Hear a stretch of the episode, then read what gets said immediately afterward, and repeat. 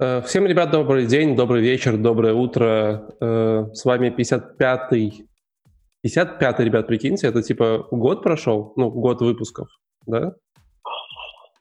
Мы Вроде где-то 55 недель год или- назад начали. У нас Не, ну, день типа- рождения! У нас ровно год, календарный год прошел выпусков. Да, с вами 55-й выпуск э, шоу про конф. Вот, где, если вы с нами первый раз, то вы наверняка подозреваете, что мы делаем обзоры на конференции, э, в основном технические конференции и все, что связано с IT в нашем мире. Вот. эм, Наш подкаст, как вы знаете, загибающийся, потому что конференции все меньше и меньше, и они отменяются с каждым днем. Вот. Но вы не переживайте, мы всегда найдем, чем вас удивить, э, чем порадовать, что обсудить. Э, С нами в студии э, с великолепной кухни э, в великолепной пижаме Алина. Всем привет! Вот. И, и Леша, он, короче, теперь он поругался с женой, теперь живет на балконе. Э, вот. Э, Вот, если вы смотрите нас на видео, то можно заметить, что Леша в той же, в той же одежде, как в прошлый раз. А Тем же кальяном. с тем же кальяном. В принципе, его Просто не выпускает. с- Его просто не выпускают с этого, с балкона, поэтому, Леш, привет. Привет, ребята. Как изменилась ваша жизнь за последнюю неделю? Да моя никак. Я Вот по-прежнему езжу. Не, ну ты на балконе, ты на балконе, я понял. Алина, как? Вообще, я на той же кухне, как видишь, моя жизнь тоже не сильно изменилась. Я, Да? короче, я, я нашел майку покемона, верите, у меня есть? Я нашел майку покемона в шкафу, Да, да. да, и я научился делать майка. коктейли. Научился делать О. коктейли, теперь у меня, короче, прям, в принципе, самодостаточный мужчина. У меня есть майка с покемонами и коктейль э, белорусский сегодня.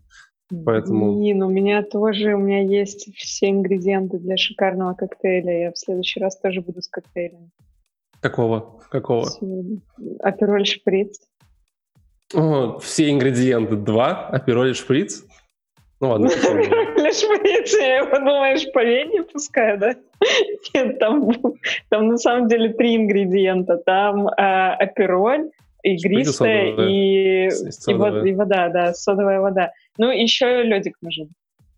Четыре. Формально Подожди, а, четыре. а- а Бе- в Беларуси же запрещен апероль. Ты знала?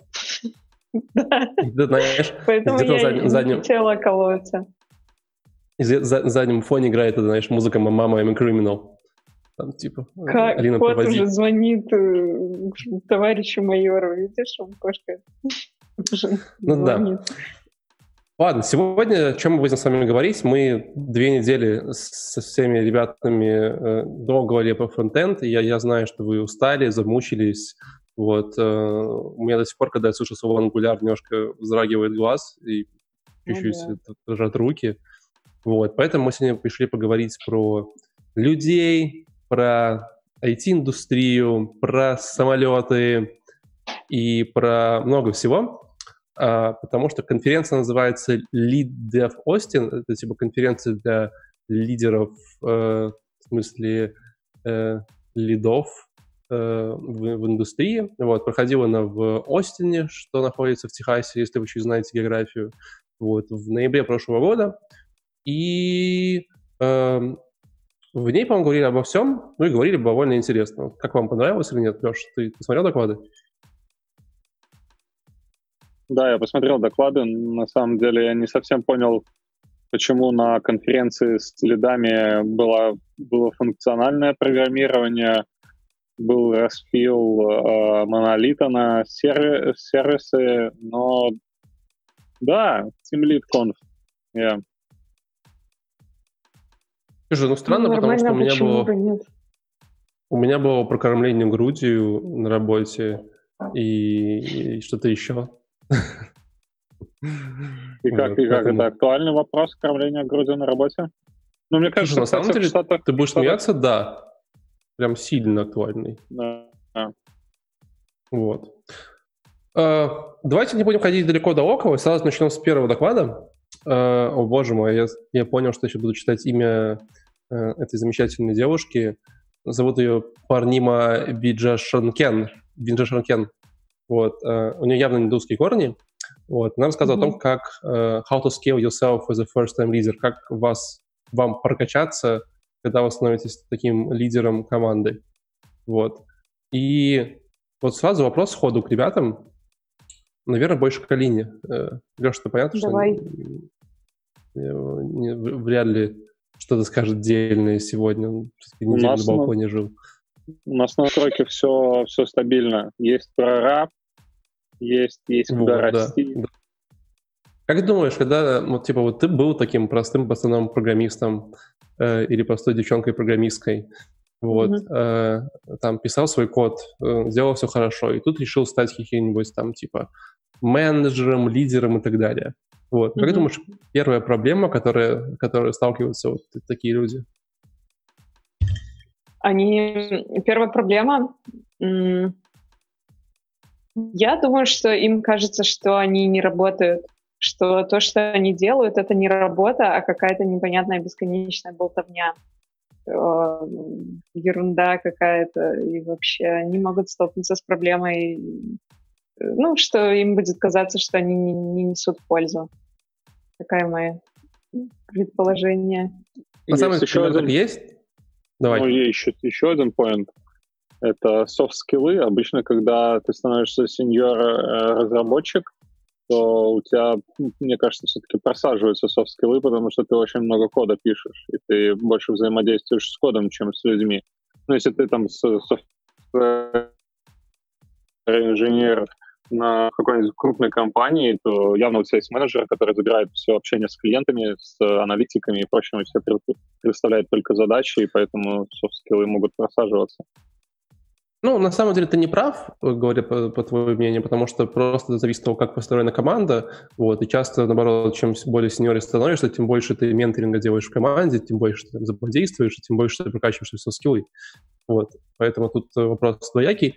То, что сказала Алина, это действительно так, потому что я сам через это проходил, это очень интересный опыт, когда ты...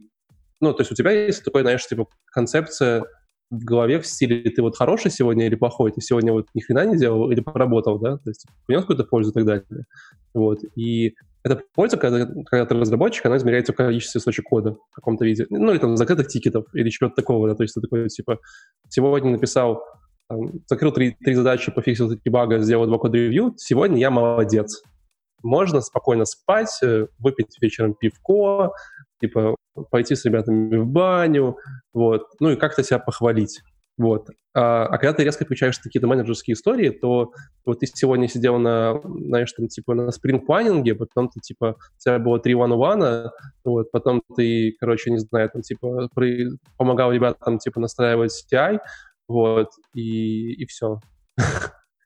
И ты, день как прошел. Бы, и под день прошел, да, и, и так каждый день происходит, там, знаешь, потом у тебя так что, я угадала?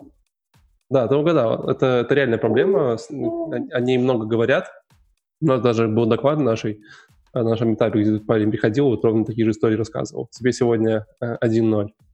Э, 1-0 в пользу знатоков. Ура!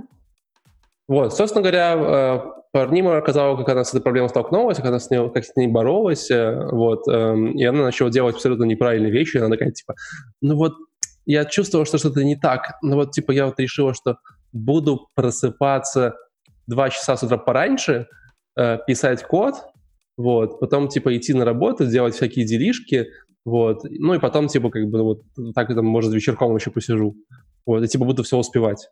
Вот, и э, она начала так делать, и казалось, что в итоге она стала блокером э, многих задач, набрала все задачи, она днем, естественно, ничего не успевала, у нее были какие-то там ошибки, баги там, импрувменты, она их откладывала, стала, стала рушиться, и все стали недовольны, и ей пришел главный менеджер, сказал, типа, дорогая, давай, или как бы ты, э, как говорится, э, там, или, или как там, крестик сними, территорию наденьте. Вот. Э, и ей пришлось, пришлось в эту историю больше погрузиться. Вот. Э, она завела себе ментора, который ей руководил, что делать. Вот. Я, в принципе, история довольно интересная. Я показал, что э, главный смысл, который я вынес из всей этой истории, о том, что э, она сказала такую фразу, что вам нужно lead by influence, not authority. То есть вам нужно управлять не, не своим авторитетом, а своим влиянием. То есть, в принципе, история о том, что приходишь к человеку и говоришь ему, так, чувак, смотри, я тут главный делаю вот так, она как бы, ну, если работает это очень крайних редких случаях, может быть, в армии, вот, но, но реально в, в, IT в IT-командах не работает. Вот вы согласны с этой историей, или вы считаете, что менеджер должен быть такой, прийти, дать, дать короче, леща, сказать, какого хига ты вчера не закрыл бак, вот эта вся история? Тут, тут как бы, ну, просто с, с этой ситуацией сложно, с этим утверждением сложно не согласиться, потому что это просто то, как вещи работают. Когда ты становишься менеджером, то, наверное, там, ну, каждый пытается выработать какой-то свой подход, что-то сделать, там, как-то, в общем, с этим управляться. Но в какой-то определенный момент становится понятно, что, да, действительно, в реальности срабатывает только один метод. Это а, не формальным каким-то, неформальной какой-то своей должностью управлять, типа я там э, или директор, как сказал, так и будет, а именно правильными решениями, правильными э, техническими решениями, правильными решениями в плане там, расставления приоритетов. Ну и когда команда видит, что да, действительно это их ведет к успеху, то э, появляется доверие, уважение, все сопутствующие вещи. Все. Слушай, ну интересный вопрос. Но по факту же, вот если задуматься, да, армия же работает не так. Согласна? В армии, да, там просто фишка в том, что там совсем по-другому выстроена система управления. Там же э, один человек, генерал, управляет каким-то очень огромным количеством людей, э, которые mm. постоянно находятся в стрессовой ситуации, в состоянии боя, наверное, вообще, ну, если не будут слушаться команд, то вряд ли из этого что-то получится. Хотя, Но при этом, кстати... это, при этом это достаточно быстрая, ну, в каком-то виде эффективная система для реагирования на какие-то ситуации. То есть вопрос, да, ну, почему, почему но... команды не могут быть так построены? Потому что мы занимаемся не той, э, тем видом действий, где нужно решать быстро, а скорее решать качественно и на, на, на долгосрочную перспективу, или как? Смотри, тут ведь, эм, мне кажется, что система в армии, она э, не противоречит полностью вот, э, правилу того, что э, сначала выстраивается какое-то э, доверие на базе большого количества правильных решений. Ведь люди, которые становятся генералами или там большими полководцами, они э, в прошлом уже доказали то, что их решения правильные и эффективные, и, в общем-то, они тоже не просто э, на основании какой-то лычки или своего звания а, командуют, правильно? Они уже тоже заслужили доверие, подтвердили много раз э, свою правоту. Окей. Okay. Не знаю, мне наоборот кажется, что э, вот эта армейская вся система, она абсолютно неконструктивна и если можно посмотреть по, по отзывам, получается, что, что, что происходит. То есть никто не говорит, что армия это топ там и прочее. Я заметил, что ну, лично для меня в лиде одно из uh, основных качеств это uh, вдохновение. И, ну, то есть лид, зачастую в компаниях uh, лид меня вдохновляет на какую-то работу, на какой-то прогресс. Поэтому ну, армия — это просто сложившаяся система, в которой есть э, какой-то какой сложившийся план действий, да, то есть у тебя на, на все есть какая-то документация, и поэтому она еще, может быть, каким-то образом живет. Но по своей сути, вот армия, которая в СНГ, который, о которой я слышу постоянно, она, ну, абсолютно не, не несет какой-то положительный, ну, что в армии происходит. То есть ты приходишь, начинаешь красить э, заборы, начинаешь там а, я не знаю. Ну, ну давай есть... не будем идти в эту сторону. Это, это как бы не надо равняться на, на самые глупые примеры. Вот. Ну, ты, ты прикольно сказал, я... я задумался. Есть же, знаете, типа, есть отзывы на работодателя, да? И там, типа, как бы обычно yeah. там пишут, там, там, хорошо, социальный пакет, хороший менеджер, да? А есть, э, типа, в, этом, в этой категории работодателя армия. Ну, типа, знаешь, там, белорусская армия. И там типа Какие отзывы там могли бы быть? Надо поискать. Я думаю, что значит, вполне возможно, что на американскую армию есть отзывы, типа, как там работает. Слушай, у меня есть... У меня есть еще experience такой, что э, я очень часто сталкивался на, а, Ты немножко завис. С двумя руководителями. Он, э, он как э, церпер, один руководитель, у него больше контроля, он заставляет, он э, говорит тебе, что надо быстрее, срочно, важно, а второй вдохновляет. И я всегда думал, что это ну, нормально, то есть на таком балансе, то есть у тебя есть и кнут, и пряник, но в последнее время, когда я сталкиваюсь с людьми, которые именно занимаются тем, что вдохновляют тебя, они контролируют твое, твое время, они наоборот, ну, наоборот, получается, больше прогресса добиваются, чем если а, жесткий такой тоталитарный контроль. Можно даже как пример взять а, про проходные вот эти а, билеты на компанию, когда ты должен где-то зачекиниться, и а, зачастую ребята, с которыми я общаюсь, они а, относятся к этому как, а, знаете, страх у них присутствует, что вот, мне надо 8 часов обязательно находиться в офисе, и по-любому по-другому никак. И они, ну, то есть ты вместо того, чтобы контролировать свой рабочий процесс, там, свои задачи какие-то, решать их, ты контролируешь время, которое ты находишься в офисе.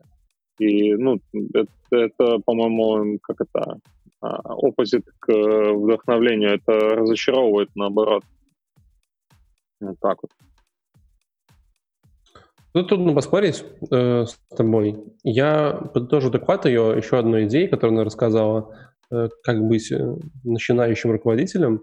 Э, это довольно прикольный э, в каком-то виде совет. Э, я, я бы его перевел как типа «не лезь». Просто не лезь. То есть когда тебе дают какие-то задачи, какие-то цели, да, это такой типа, сейчас я пойду, сейчас всем пацанам раздам задач, сейчас все распишу, весь workflow, короче, они там сейчас будут все делать. Вот это очень неправильный сценарий. И об этом будем говорить в моем другом докладе. Вот, вот вам же не нравится, когда вам дают не задачу и проблему, а решение, которое надо сделать. Ну, согласитесь, если вам приходят и говорят, типа, Леша, вот у нас есть такая проблема, вот надо все так вот штуки переписать, это все классы переместить. Такой, ну, как бы, ну, ладно неинтересно. Вот, ну, поэтому слушай, она казалась... Эволюционно почему нет? Ну, нет, потому что ты, тебе гораздо интереснее, когда дают проблему, и ты сам находишь решение этой проблемы. То есть тебе могут помогать с решением проблемы, но давать решение проблем людям не самый правильный способ. Вот. И ну, она говорила сейчас... Так... Не... Угу. Угу. Тут вообще такая ситуация, что э, сказать легче, чем сделать. Когда ты начинающий менеджер, тревога зашкаливает, и Тут даже иногда ты пытаешься себя контролировать, там, типа, не лезь, не надо рассказывать людям, как именно им делать, или там ревьюить каждый вообще маленький шажок, э, который каждый человек сделал. А, тут э, ты можешь себе это 10 раз повторить, но вот прям действительно оставить человека в покое. Иногда можно даже очень неосознанно а, осуществлять контроль. Э, ты тебе кажется, что ты никому не мешаешь, только там на вопросы отвечаешь, а на самом деле команда, она прям чувствует, что если тебе там в какой-то момент определенные что-то не покажут или не посоветуются, то потом им же самим еще придется что-то переделывать, поэтому они уже сами начинают ходить, уточнять, там, каждый свой шаг сверять, и система тут круг замыкается. С одной стороны, менеджер такой беспокойный ходит, пытается все сделать правильно, с другой стороны, команда беспокоится, что может им там э, потом придется какие-то разгребать э, плохие результаты, что-то там пойдет не так.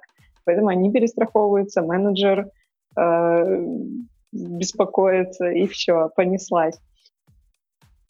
Ну да. Собственно говоря, вот, в принципе, наверное, основные две идеи, которые она закинула в докладе, э, звучат примерно вот так. Э, две понятные, хорошие идеи, которые можно применять в жизни людям. Э, Алина?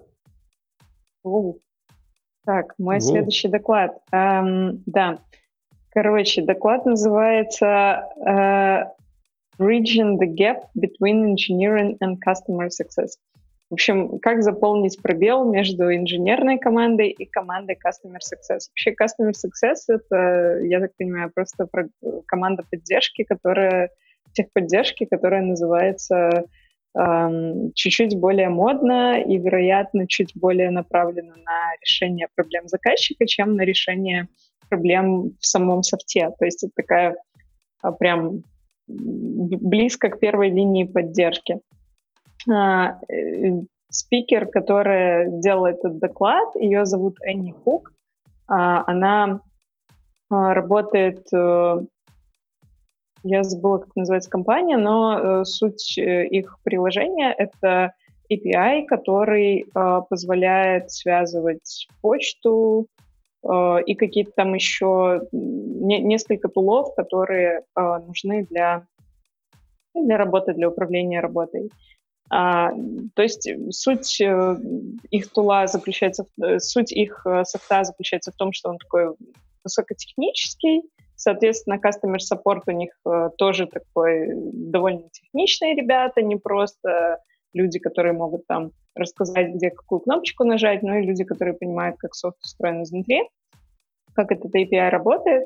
И, в общем-то, Э, сам продукт, он довольно сложный, поэтому у них э, постоянно возникала проблема а, с тем, чтобы команду Customer Support э, как-то обучать, чтобы они узнавали продукт и не просто узнали, вот какой он есть в момент, когда, например, новый член команды пришел на работу, а узнавали, как он развивается, что там нового появляется, а, как все работает. В общем, вот, такой длительный процесс э, обучения команды нужно было построить. Ну и, в общем, они попроб- попробовали несколькими способами все это сделать. У них был сначала knowledge transfer, то есть это просто были такие длинные лекции от инженеров, которые приходили, 45 минут рассказывали про какую-нибудь э, там, про какой-нибудь инжин, который есть внутри э, этого API, и никто ничего не понимал, потому что за 45 минут можно рассказать только э, очень высокоуровнево, сделать какой-то обзор, не углубиться в, суть вещей, то есть саппорту это не помогало, инженеров это напрягало, инженеры должны были готовить лекции. Короче, все разваливалось. Э, там потом у них еще какие-то были итерации, попытки, но в итоге к чему они пришли? А, они пришли к тому, что а, стали делать э, такие сессии bug, э, bug, explore, bug exploration. То есть когда команда саппорта и команда инжиниринга вместе садилась и начинала раскапывать какой-то баг, который зарепортили а, клиенты. А, разбираться, в чем он заключался и как его пофиксили. А, этот процесс им прям очень много принес всяких бенефитов, у них там все стало сразу очень хорошо. А как он сам был устроен? Садятся, садится инженер, который занимался фиксом бага, садится э, саппортер, который этот баг завел там где-то системе тикетов, и они начинают разговаривать. Сначала саппортер вводит инженера в контекст. Как вообще этот баг появился, что там делал э, кастомер, чего он хотел достичь, чего он не достиг. Потом дальше, после введения в контекст, у них происходит э, расследование. То есть инженер э, показывает там всякие логи, ошибки, все вообще, что сопутствовало, все, всю сопутствующую информацию, которая появилась а, вместе с этим багом. А после того, как они все это расследовали, они выдвигали какие-то гипотезы, где может быть проблема, ну и, соответственно, делали, делали диагностику. И после того, как э, баг э, диагностировался, где-то локализовался, э, инженер рассказывал саппортеру, как именно его пофиксили. Ну, по сути, такой вот довольно понятный путь. Э, все довольны, саппортер знает, как в следующий раз клиенту объяснить, что вообще происходит, либо знает уже, как можно исправить баг самостоятельно инженер доволен, потому что он смог не просто баг пофиксить, а еще и такой весь белом рассказать, как все это было классно и офигенно, получить благодарность и обратную связь. А, все довольны, а, комьюнити улучшается, отношения в команде улучшаются, а, всем рекомендуют. В общем, отлично все стало у них. Что-нибудь подобное кто-нибудь когда-нибудь делал? Валик, мы тебя не слышим. У тебя звук пропал. Леша, а у тебя? Слушай, ну, я в основном, когда ну, так близко не взаимодействовал с саппортом, в основном, наверное, сам пытался саппортить, и, ну, такого вот, чтобы прям выходить, рассказывать команде саппорта, как я что-то решал, такого не было никогда. Знаю, что mm-hmm. у многих э, старта... компаниях, которые занимаются стартапами, мне кажется, система вот этого очень плохо настроена. Зачастую э, разработчики не знают, чем занимается саппорт, саппорт не знает, чем занимаются разработчики, и мне кажется, что это проблема. И вот эти вот митинги, они довольно-таки... А в, чем, а, в чем, а в чем проблема? Ну, не знают и не знают. То есть вот у них просто проблема была в том, что саппортеры, в принципе, что-то могли фиксить. О, Валик появился. Саппортеры могли что-то фиксить сами. Ну, там была команда технарей, которая, в принципе, могла бы что-то а, сделать, если бы у них была достаточно информации о том, как устроена, а, как устроена софтина изнутри. И там вот они решали эту проблему, да, они просто оптимизировали э, процесс. А, а, а, а вот из твоего опыта, ну, подумаешь, там, саппорт, ну, смотри, не общается саппорт, есть, короче, я, я, я, я, я перебью, просто, типа, есть же технический саппорт, есть обычно такой нетехнический саппорт, да, вот. Типа, часто не технический саппорт, они скорее на другом уровне работают. А про технический uh-huh. саппорт есть как раз в моем следующем докладе вот отличная история, почему, скорее всего, так, как они делали, делать нельзя. Вот, э, довольно прикольная история. Вот, э, ну, типа, почему нельзя Нельзя так сделать так, чтобы саппорт э, общался с инженерами или как? Да, вообще не должно быть, типа, что вот есть технический саппорт, а есть разработчики. Ну, угу, в принципе, не должно прикольно. быть. Прикольно, ну-ка, да, вот. давай-ка ну, накинь. Ну, можно сразу перейти, если ты закончила. Я, да, я закончила. Короче, Можно у меня следующий доклад вообще, вообще, типа, я почитал тему и такой, ну, наверное, будет скучная херь, ну, типа, бесполезная. Знаешь, это, короче, он называется mm-hmm. Four Components of High Performing Teams. Типа, четыре компоненты самых таких бомбящих команды. Э, Лиза Ван Гельдер из Америки выходила, рассказывала. Вот. Я с каким-то mm-hmm. таким вообще не, не, не энтузиазмом, ничего, просто пытался послушать его, думаю, ну, как бы, наверное, будет прикольно. И реально кайфанул, потому что очень топовый доклад, с прям хорошими, классными примерами из ее жизни, как она, в принципе, приходит в компании, в команды, э, приходила и приходит, находит в них проблемы, как она их решает. Вот. Эм, короче, в чем суть? Э, все в том, что она как бы, как бы она как человек, который занимается там тимлидингом команд, знаешь, там типа приходит в компании, какие-то проблемы, говорит, я наблюдаю один тот же паттерн. Я прихожу в компанию, мне приходит бизнес и говорит, почему эти инженеры такие ленивые? Ни хрена не делают, сидят на стульях, баги не фиксят годами. Я, кстати, из этого доклада узнал офигительный термин. Знали такой термин bug birthdays? Типа, когда, у вас, когда, у вас, когда у вас баг продакшн уже типа год или два, то вы типа отмечаете, короче. То есть типа, никто его не может пофиксить, потому что у вас руки не доходят. Вот, и у вас, короче, баг, баг birthday days есть. День рождения бага в продакшене. Это же просто прекрасно. Вот. И приходит бизнес, говорит, эти ребята такие ленивые, короче, ни хрена не умеют. Может, что плохая команда, может, найти, может, надо уволить, менять команду получше. Вот. И, говорит, и она говорит, обычно, когда ты слышишь такие запросы, я понимаю, что ну, явно что-то не так с процессами в команде. Гарантированно. Вот. Ну, потому что вряд ли там все ребята такие, типа, глупые э, и сидят такие, типа, ничего не делают. Вот. И она рассказывает историю о том, что она пришла в какую-то компанию, которая занимается какими-то печатными изданиями, одна из крупнейших компаний в США. Вот. И она говорит о том, что, типа, ребята, э, давайте смотреть, что у вас происходит.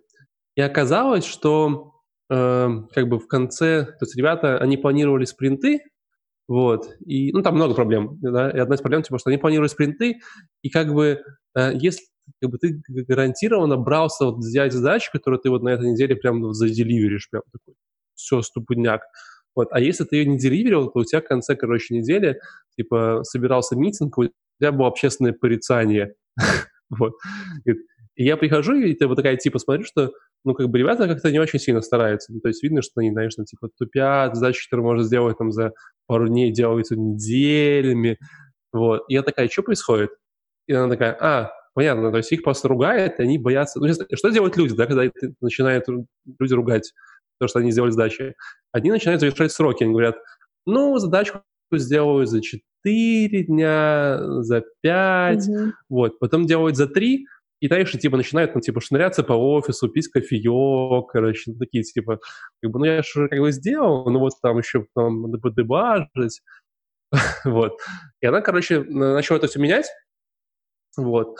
И первое, что она сделала, она отменила, э, отменила э, порку. Такое, э, порку изоличную и начала мерить производительность команд. Вот. Но опять же, говорит, как мерить производительность команд, да? Как бы в agile методологии есть тот самый velocity, когда у вас есть поинты, и вы такие, типа, о, наша команда сделала 12 поинтов, там 17 поинтов и так далее, да? Вот.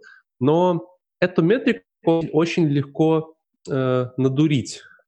Смотри, вот вы работали, работали, потом такие, типа, давайте мы сейчас, типа, все наши, типа, поинты будем два раза умножать. Ну, типа, когда будем делать эстимейты, да?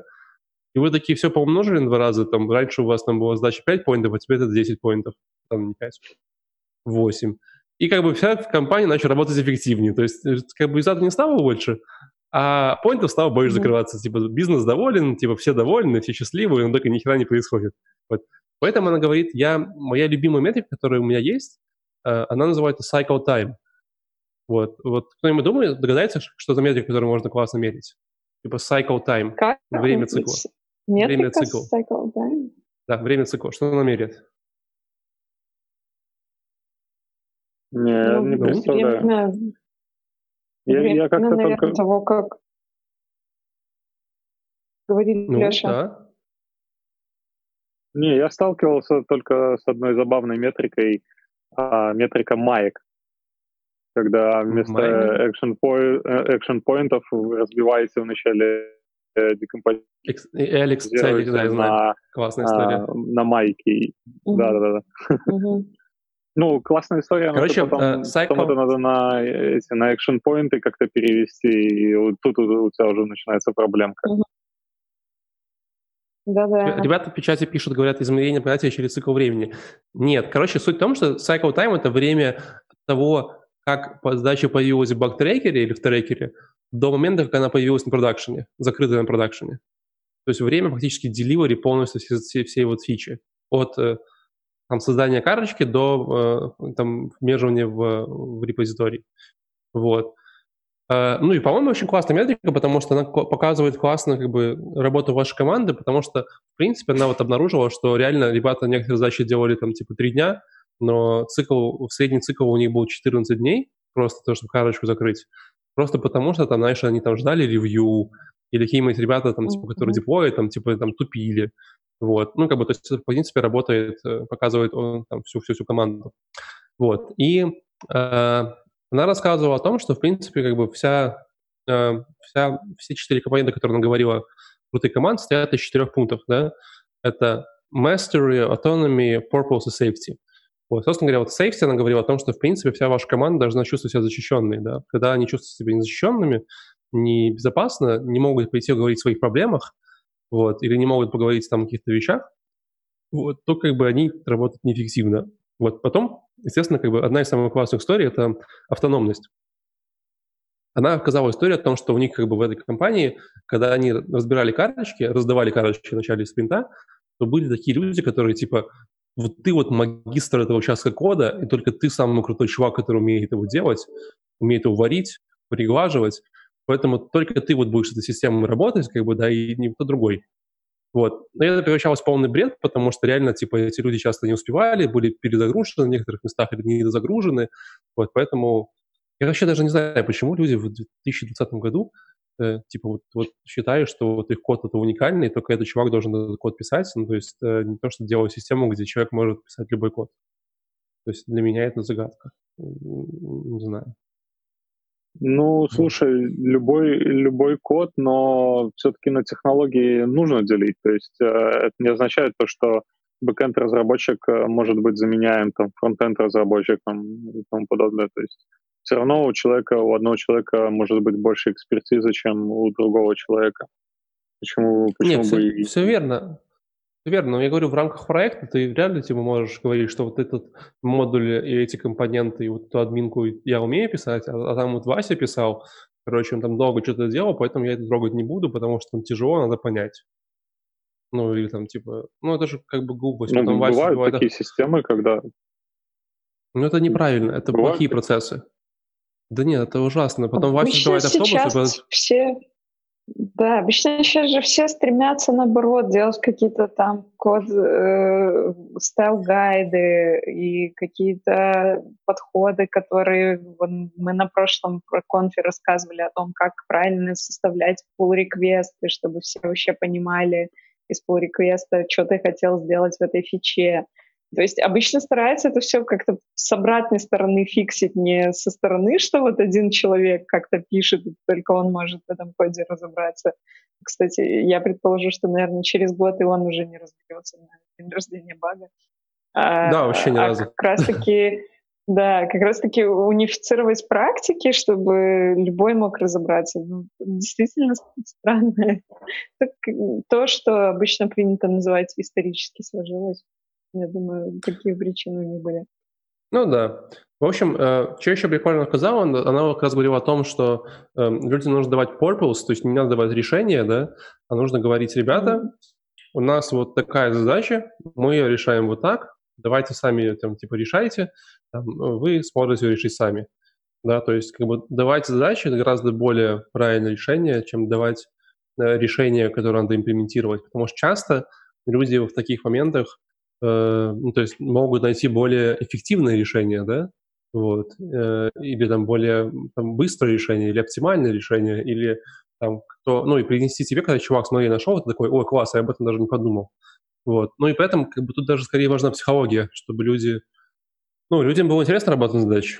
Потому что когда тебе говорят, чувак, вот, типа, вот эти там компоненты так вот перемеш... перемешаю, вот это все будет делать готово, ты такой, ну, как бы да, работа, ну, как бы деньги платят, ну, хорошо. Типа как, вот. как обезьянка, любой может ну, сделать. Типа, типа того, да. Вот. Ну, Еще прикольно, она говорила... Ага. Я, я сталкивался с таким, когда у тебя идет на проекте ротация, и ты постоянно крутишься по коду, ну, по полному коду, то есть ты там не только свою фичу ты сегодня свою фичу сделал, завтра полез совершенно противоположный кусок кода. Уже, ну, не знаю, мне кажется, что очень много времени уходит на погружение в противоположный кусок кода, и тебе нужно понять, что там происходит. То есть все равно я придерживаюсь того мнения, что зачастую, если а, у человека есть экспертиза в этом, то почему бы не отдать эту задачу этому человеку? Ну, быстрее будет для бизнеса. Да почему не быстрее? То есть тут, тут важно часто не быстрее, важно, чтобы это типа было скорее long run и устойчиво. Понятно, что самый эффективный способ писать код, это когда один человек сидит и пишет код. Никакая команда ему не нужна, он сидит, короче, и типа фигачит. Вот, но это далеко не самый правильный вариант, потому что человека может не стать или там заболеет. Вот. Ну, тут как бы много можно говорить об этом. Давайте еще пойдем по одной штуке. Я говорил о том, что э, Публичный стыд это хорошо, э, плохо, но как лидер команды очень важно э, научить команду говорить о своих неуспехах. Вот, то есть, когда у вас есть какая-то ретроспектива, ты должен первый бежать, когда чуваки, знаете ли вы, вчера мы накосячили, продакшн лежал 25 минут, короче, потому что вот мы с Васяном подумали, что так можно будет сделать, а, короче, получилось, что не так, поэтому, ну, вот такая проблема. То есть, когда люди боятся говорить о своих э, косяках и замалчивают на них, это гораздо, гораздо более разрушительно для вас, нежели то, что э, люди, у вас будет культура признавать своих ошибки и там, дальше по ним двигаться и исправлять. Замечания, предложения, ну, комментарии? Ну, это тоже, мне кажется, можно отнести в разряд личного примера, да, это то, что это с первого да, да, доклада. Да. Не, не лычка, а личный пример. Ну вот, а компания, которая работала в последний раз, э, в смысле крайний раз, где она э, рассказывала историю, она пришла в компанию Meetup.com, которая делает э, платформу для метапов, если вы не знали. Вот, О, и да. у них было тоже много разных проблем, вот, но одна из проблем А, кстати, еще прикольная история, потом скажу. Вот, э, одна из проблем, которую она обнаружила, то, что у них вот было две команды, вот, одна, которая, типа, занималась этим, типа, техническим суппортом, люди, которые фиксили баги, там, знаешь, у них были пейджеры, они там, типа, срочно чинили истории, а, и была команда фичи, разработки, которые делали фичи и так далее. Вот, и, как бы, ну и приходили в бизнес, говорил, блин, у нас там такая, какие херовые программисты, они там вечно победят, короче, какие-то баги, типа, ну, вот это все, там, у нас есть эти баг есть там некоторым багам критическим в продакшене уже год, там, знаешь, такое. Вот. И оказалось, что это очень, очень плохая история, потому что когда ты разделяешь э, вот эту команду, э, типа, которая фиксит баги, и команда, которая делает фичи, да, команда, которая делает фичи, им у них нет KPI, типа, сделать хорошо, потому что там пацаны потом починят. А команда, которая фиксит баги, им абсолютно пофиг, как сделано, ему сейчас багу починить бы, и все. Вот. И они как бы два мира не дружат. То есть они как бы не видят, знаешь, какого-то своего результата работы. И вот фичу направил, код-ревью пошел, все, погнали, готово. Вот. Поэтому я, кстати, согласен с историей. Она, она, она, она разрушила команду, короче, команду суппорта, вот, просто всем выдала пейджер, и все по очереди, короче, дежурили типа на пейджере, и качество кода за год со 100 багов критических в продакшене упало до 5. Пейджеры. Ну, все-таки это не совсем то же самое. Тут... Э, ну, то же самое. Немного, Почему? Немного. Ну, Мне я кажется, считаю, что именно... немножечко все-таки не то. Ну, типа, быть, быть on-call, да, то есть на дежурстве, это именно вот та самая история. И, в принципе, mm-hmm. когда ты так делаешь, когда вот все разработчики, они в каком-то виде, э, ну, как бы связаны с продуктом, тебе, тебе не надо думать mm-hmm. о, даже о знании проекта, потому что ты, в принципе, знаешь, потому что ты все время там в процессе, код-ревью, фичи и так далее по-моему, довольно окей. Ну, может быть, я просто, я предполагаю, что, возможно, сложно, если очень сложная система, то это не слишком возможно. Потому что если команда разработки большая, там над фичой работает не один человек, а, а много их, то здесь э, может так и не, не получиться. Просто каждый делает какой-то свой кусок, и в курсе того, что, ну, просто старается его сделать хорошо, и в курсе того, что кроме него, там, если он не сделает, то э, он кого-то подведет, кто продолжает э, делать. Не, я, я думаю, я думаю, какие-то могут думаю, быть другие мотива- мотивы. Я думаю, с, с ростом команды такая история не работает. Когда у вас уже 50 человек, то ты типа ты уже сильно, у тебя очень сильно размыта ответственность. То есть ты как бы, ну, баг сделал, фиг с ним. То есть, ну ладно, пошли. Вот. Тут такой вопрос есть небольшой. Ну, нельзя же, все равно что нельзя же писать софт без, без багов. То есть баги все равно будут. И все да, равно ну, в какой-то что... момент э, его нужно будет расследовать и что-то с этим сделать. И если у них команда устроена таким образом, что если саппорт не будет знать, как этот баг пофикшен, и потом не сможет э, там кастомеру нормально что-то объяснить, или, там, какие-то интеграции или как-то э, перенастроить после того, как баг был пофикшен, да. То есть, ну, суть в том, что в какой-то момент там в саппорт приходила информация о том, что вот этот тикет закрыт, баг пофикшен, все. Но этой информации саппорту для каких-то своих дел не хватало. Может, этих ребят так нету, про которых ты рассказываешь. Может, у них там саппорту особо не надо было много инфы. А что еще ну, за допустим, история? Короче, моя последняя история, которая оказалась очень прикольная. Э, понятно, что когда ты приходишь в команду, ты не можешь прийти и сказать, пацаны, я знаю, как лучше, сейчас все переделаем, будет офигенно, да? Ну, потому что люди очень боятся изменений, боятся сложности, короче, и типа все такие немножечко напрягутся, и, скорее всего, тебя выхлопнут с коллектива или скажут, что это полная ерунда. Вот, поэтому она применяла различные части истории по поводу того, во-первых, там есть всякие э, эти тойотовские, камбановские механики, типа э, кайзенс они называются. Вот. Ну, условно говоря, mm-hmm. когда ты говоришь, ребята, к концу года на 50% короче, задач мы будем закрывать быстрее, там, или 50% поинтов будем набирать быстрее, да, вот. Ну, как бы нельзя взять и набрать 50% поинтов быстрее. Говорить, давайте подумаем, что можем сделать на следующей неделе, чтобы достигнуть этой цели. Давайте сделаем на 3 процента быстрее. Все такие, ну, как бы 3 вроде норм, ну, типа, погнали. Вот. И со временем, как бы подталкивая так маленькими шажками, естественно, ты достигаешь 50%. То есть, как бы 3 вроде не тяжело, но 3% каждую неделю там на протяжении полугода, это уже 50% за год. Ну, там, плюс-минус, mm-hmm. да, условно говоря. То есть такая история. Но самое, что она понравилось, она говорит, что я пришел в компанию, а там ребята работают, которые вообще хер пойми с какими там типа уровнями, да. Там есть сеньоры, которые работают, у которых опыт работы там типа три месяца. Там есть джуны, которые типа там, знаешь, там типа профессора, короче, компьютер-сайенс. И я такая типа, что блин происходит, короче. Вот, и она начала, она начала работать, ну, типа, непонятно, кто, какие, кто какие, какие у кого скиллы, кто как делает классные штуки, вот, и она там поговорила с ребятами, узнала команду, и начала делать матрицу, матрицу скиллов. То есть, он говорит, там, типа, если ты джуниор разработчик, у тебя там такие скиллы, да, если там, ты хочешь стать там, middle разработчиком, ты там же такие штуки там выучить, да. Вот. И, э, ну, понятно, что когда ты как бы это приходишь, говоришь, ребят, смотрите, вот, теперь все работают так, так такие зарплаты получают вот так вот, поэтому ты, короче, раньше получал столько, тебе два раза меньше, а ты красавчик, иди сюда, ну, как бы, mm-hmm. ну, как бы начнется революция. Вот. Поэтому да. она говорит, типа, что когда вы работаете над такими кардинальными изменениями, вам нужно как бы типа потихонечку, по чуть-чуть перестягивать к себе людей. То есть ты такой, типа, приходишь, говоришь, там, типа, Джон, пошли попьем кофе. Говоришь, слушай, у меня тут такая классная идея, я тут работаю тут на матрице, короче, работ, там, типа, вот будет классно, и каждому потихонечку продаешь.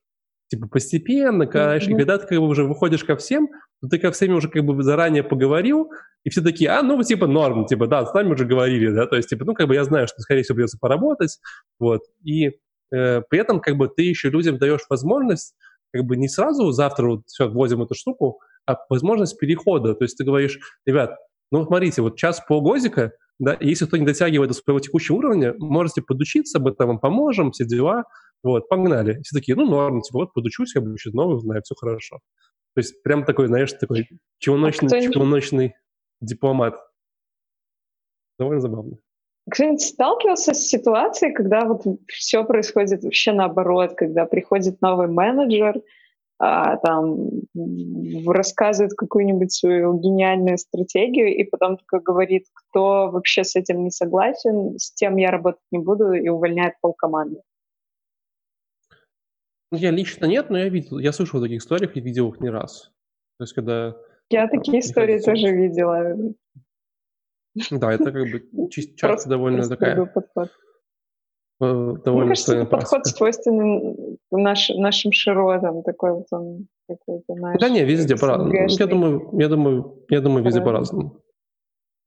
Слушай, вот, ну, наверное, э, да, вот эта штука с, с тремя, э, тремя процентами и рост 50% за год можно приложить аналогию с государством. У нас многие вещи делаются подобным образом. Если посмотреть на Россию и закон с интернетом, когда они постепенно по кусочку забирали. Если посмотреть на бензин, когда, э, допустим, в Беларуси было подорожал бензин сразу же там на 20%, все такие, воу-воу-воу, куда?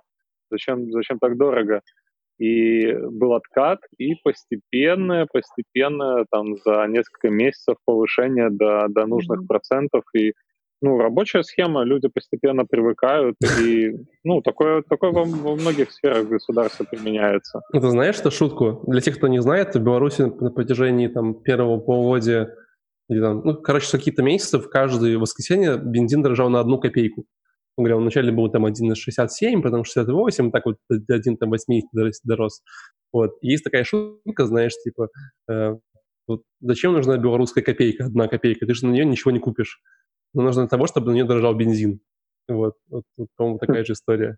Вот. Короче, я, доклад классный, я вам, в принципе, основные токен-поинты рассказал, но я девчонку прям так вдохновился, что подписался на нее Твиттер и даже кинул инвайт в Фейсбуке, э, потому что, ну, она прям такая интересная, опытная, и, и у нее очень классная подача, она такая, типа, знаешь, такая, типа, ну, так делать, конечно, не очень, да, типа, там, как бы, надо подумать. Ты все время немножко так про себя полакиваешь. Ее фразочек. Это Лиса, Лиса Ван Гельдер, да? Лиза Ван Гельдер, да. Да, да, да, да. Лиза. Да, очень. Ну что, поехали про хайринг джуниоров? Поехали. Hiring junior Давай. Очень интригующая ну, тема. Hiring junior developer remotely. Основной point, что remotely. Рамина Саурос. Очень актуально.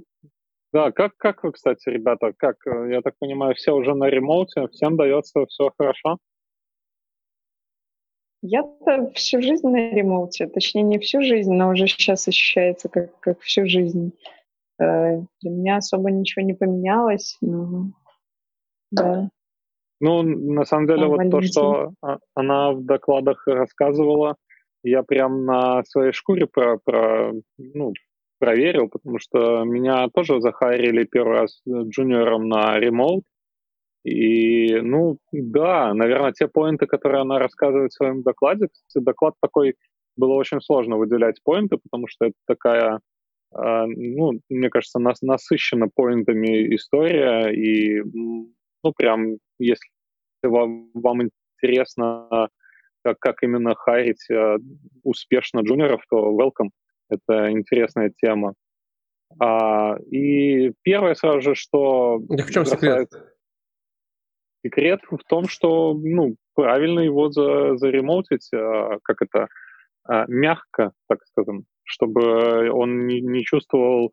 Ну, в основном, конечно же, заботиться о его а, настроении в команде и а, то, ну, поддерживать его, грубо говоря, во всех его начинаниях, постоянно делать one-to-one, проверять фидбэк от него, давать фидбэк. Ну, на самом деле это то, что должно происходить, мне кажется, э, любым э, сотрудникам, но в ремоуте вот она а, отдельно отметила эти вещи. Слушайте, ну, по поводу ремоута, наверное, самая большая сложность в ремоуте — это таймзона, да? Она прям обратила на это внимание, что и ну, я далеко не всегда. Тем, бывает, тебя... же, бывает, же, бывает же разные ситуации. Просто что э, бывают э, разные тайм-зоны, вот, бывает и одинаковые. То есть, ну, если у тебя 8 часов ну, да, разница. 8 часов, 8 часов, не такая, 8 часов, 8 часов не такая большая, 11 большая, вот это вот тяжковато. Ну, я ну, в общем, тоже тяжело. Я сталкивался не, 8, с тем, что 8, 8 это тяжело для... Я сталкивался с тем, что тяжело. Допустим, если взять э, Штаты, то э, реально получается наши, с нашими таймзонами проблема. Очень сильный должен быть менеджер, который будет разруливать это, потому что сталкивался с тем, что э, сеньоры менеджеры на той стороне решают какие-то проблемы, создают какие-то задачи, на следующий день приходит junior middle на проект и не понимает, что происходит. И чтобы понять, что происходит, им нужно подождать 8 часов, когда придет э, менеджер, когда придет э, лид на проект и объяснит, расскажет, что нужно сделать и как нужно сделать. То есть ну, теряется день. И ну, мне кажется, что это действительно такая серьезная проблема с ремоутом связанная. Слушай, я не думал, что так всего... что же на совету? Типа, ну, ну, допустим, окей. А, вот разница, это... как бы джуниор, не джуниор, какая разница? Ну, то есть также это будет для не джуниора. Да, да, да. Ну, это, это, это в целом кейс на, на ремоут она отметила. На самом деле эту проблему можно попробовать решить, э, когда у вас э, несколько сеньоров саппортят джуниора, то есть а, можно как-то вдохновлять а, сеньора, менторить джуниора там рано утром или поздно вечером, то есть чтобы именно был, были точки соприкосновения там не одна, а, ну, один сеньор, одна точка соприкосновения. А если взять двух, то уже можно договариваться о том, чтобы было две точки там с утра, вечером, когда можно посаппортить джуниора.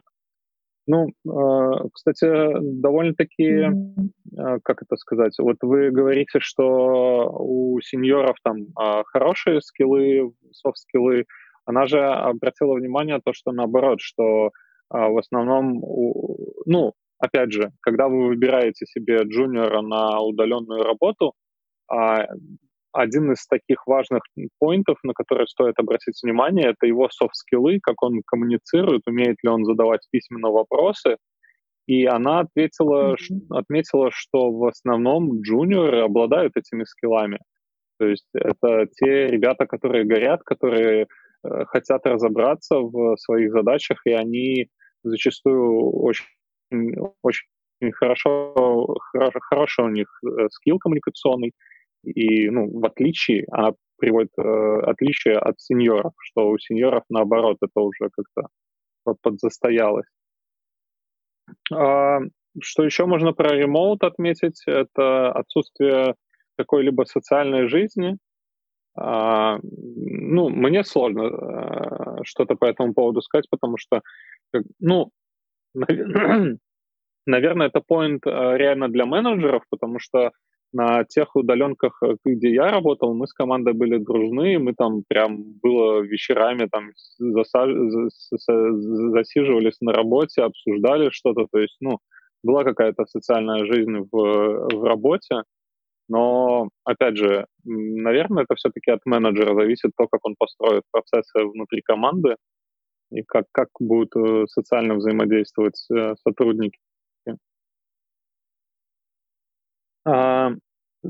Что дальше рассказывала про первый день джуниора? Она отметила а, особенно э, этот первый день, потому что а, когда человек приходит, вот, допустим, а, приходит он там, в 9 часов на, на работу, садится, и что он делает? Первый, первый его день. Он, он ждет, сидит, ничего не происходит. Ему никто не пишет, ему не дают задачи, никаких вантуанов, а все лишь потому, что менеджер э, забыл предупредить, во сколько будет one-to-one или во сколько будет э, там какой, какой-то митинг, и, а джуниор в этот момент волнуется, он думает, что что-то происходит не так, а, и это действительно проблема. А, следующий поинт она отметила, что а, должна быть хорошо написана документация, как, как, как, как джуниор взаимодействует с командой, как ему запись проекты. И э, интересный point, что а, после того, как а, джуниор это все пройдет, там месяц-два, а, менеджеру стоит э, попросить джуниора обновить эту документацию, посмотреть поинтов, каких не хватало джуниору для этого, и э, чтобы послед, следующему джуниору было проще, текущий джуниор понимал свою вовлеченность в команду, в процесс, что ему доверяют такую вещь, как документация, и это вау, это круто. А Прикольная быстро... мысль, кстати. Ну да. Я быстро поинтами вот буду проходиться, потому что у нас тут еще, может быть, connection плохой. А парное программирование, мы, если хотите, мы обсуждали на прошлом а, про конфе а, по поводу парного программирования. Mm-hmm. Здесь оно работает. А, это очень круто, когда сеньор может а, соединиться с джуном и парно обсуждать скайпу, показывая там какие-то кусочки кода. А, ну, это, это очень работает в ремоуте. Я проверял на себе, а, и мы очень часто деплоили вдвоем с сеньором, и это круто. А, иногда даже сеньор может что-то не заметить, что джуниор помнит, и, ну, и, и плюс еще джуниор прокачивается в этом. То есть и, на самом деле вот, вот эти вот эти вот это парное парный деплой он мне очень многое дал. Uh, понимание систем, как деплоится, как работают сервера, SSH там и прочее.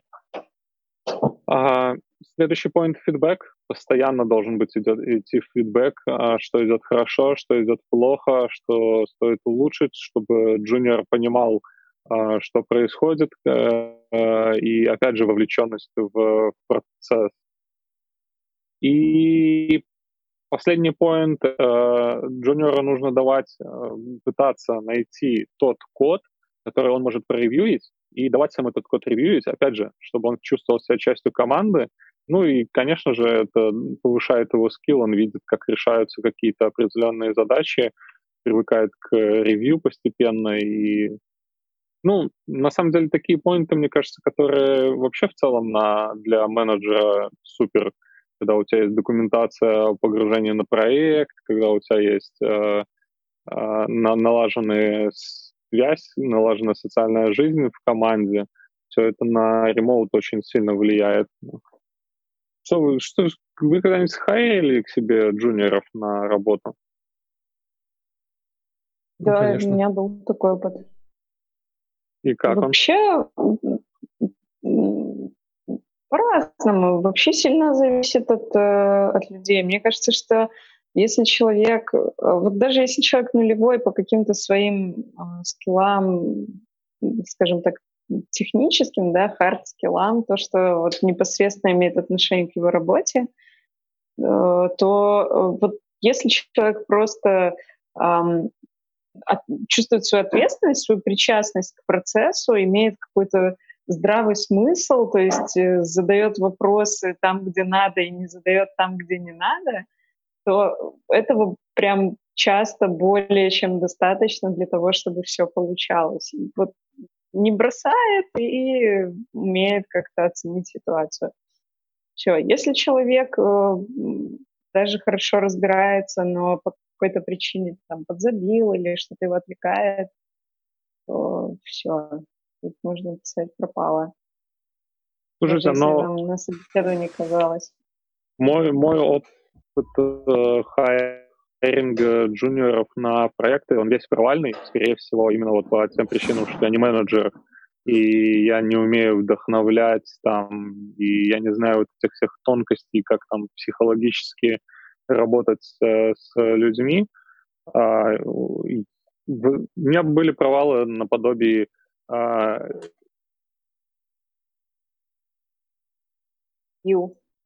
Что? Ну, ты сильно пропадаешь и сыпешь. Там поменяй угли, пожалуйста. Уже поменял. А, давайте Ладно, я думаю, продолжим. что те, те, джуниоров она очень большая. Э, я уже сегодня говорил. Э, мне закончится я имею право говорить, что хочу. Мы будем смотреть про самолеты. Давай. Мы еще ни разу не обсуждали Давай. самолет. Э, что вы думаете о самолетах? Марик, ну, который... ты так говоришь, прерывающийся, что я даже не уверена, о чем ты спросил, но кажется, ты спросил, что мы знаем о самолетах, да? Да, что, что вы знаете? Вообще, я после сегодняшнего дня довольно много знаю о самолетах, потому что я, у меня тоже был доклад про самолеты. Вот, но вообще я про них э, знаю только как пользователь. Я летаю, летаю на самолетах часто. Знаю, что это самый безопасный вид транспорта. Выход, вот. запасные выходы посередине салона, в начале и в конце. Если, вы, если выпадает маска, сначала нужно надеть на себя, потом на ребенка. Да, да, да. Потом ребенок надевает на кота. Это тоже я знаю. Да, но я говорил про сверхзвуковые самолеты, не обычные. Обычные самолеты все знают про них, они типа, а именно, которые летают А про сверхзвуковые сожрал плохой коннекшн, извини.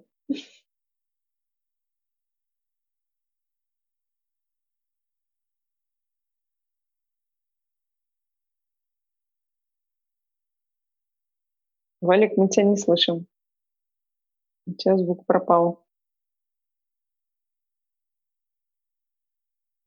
Что-то нет, не прорастает.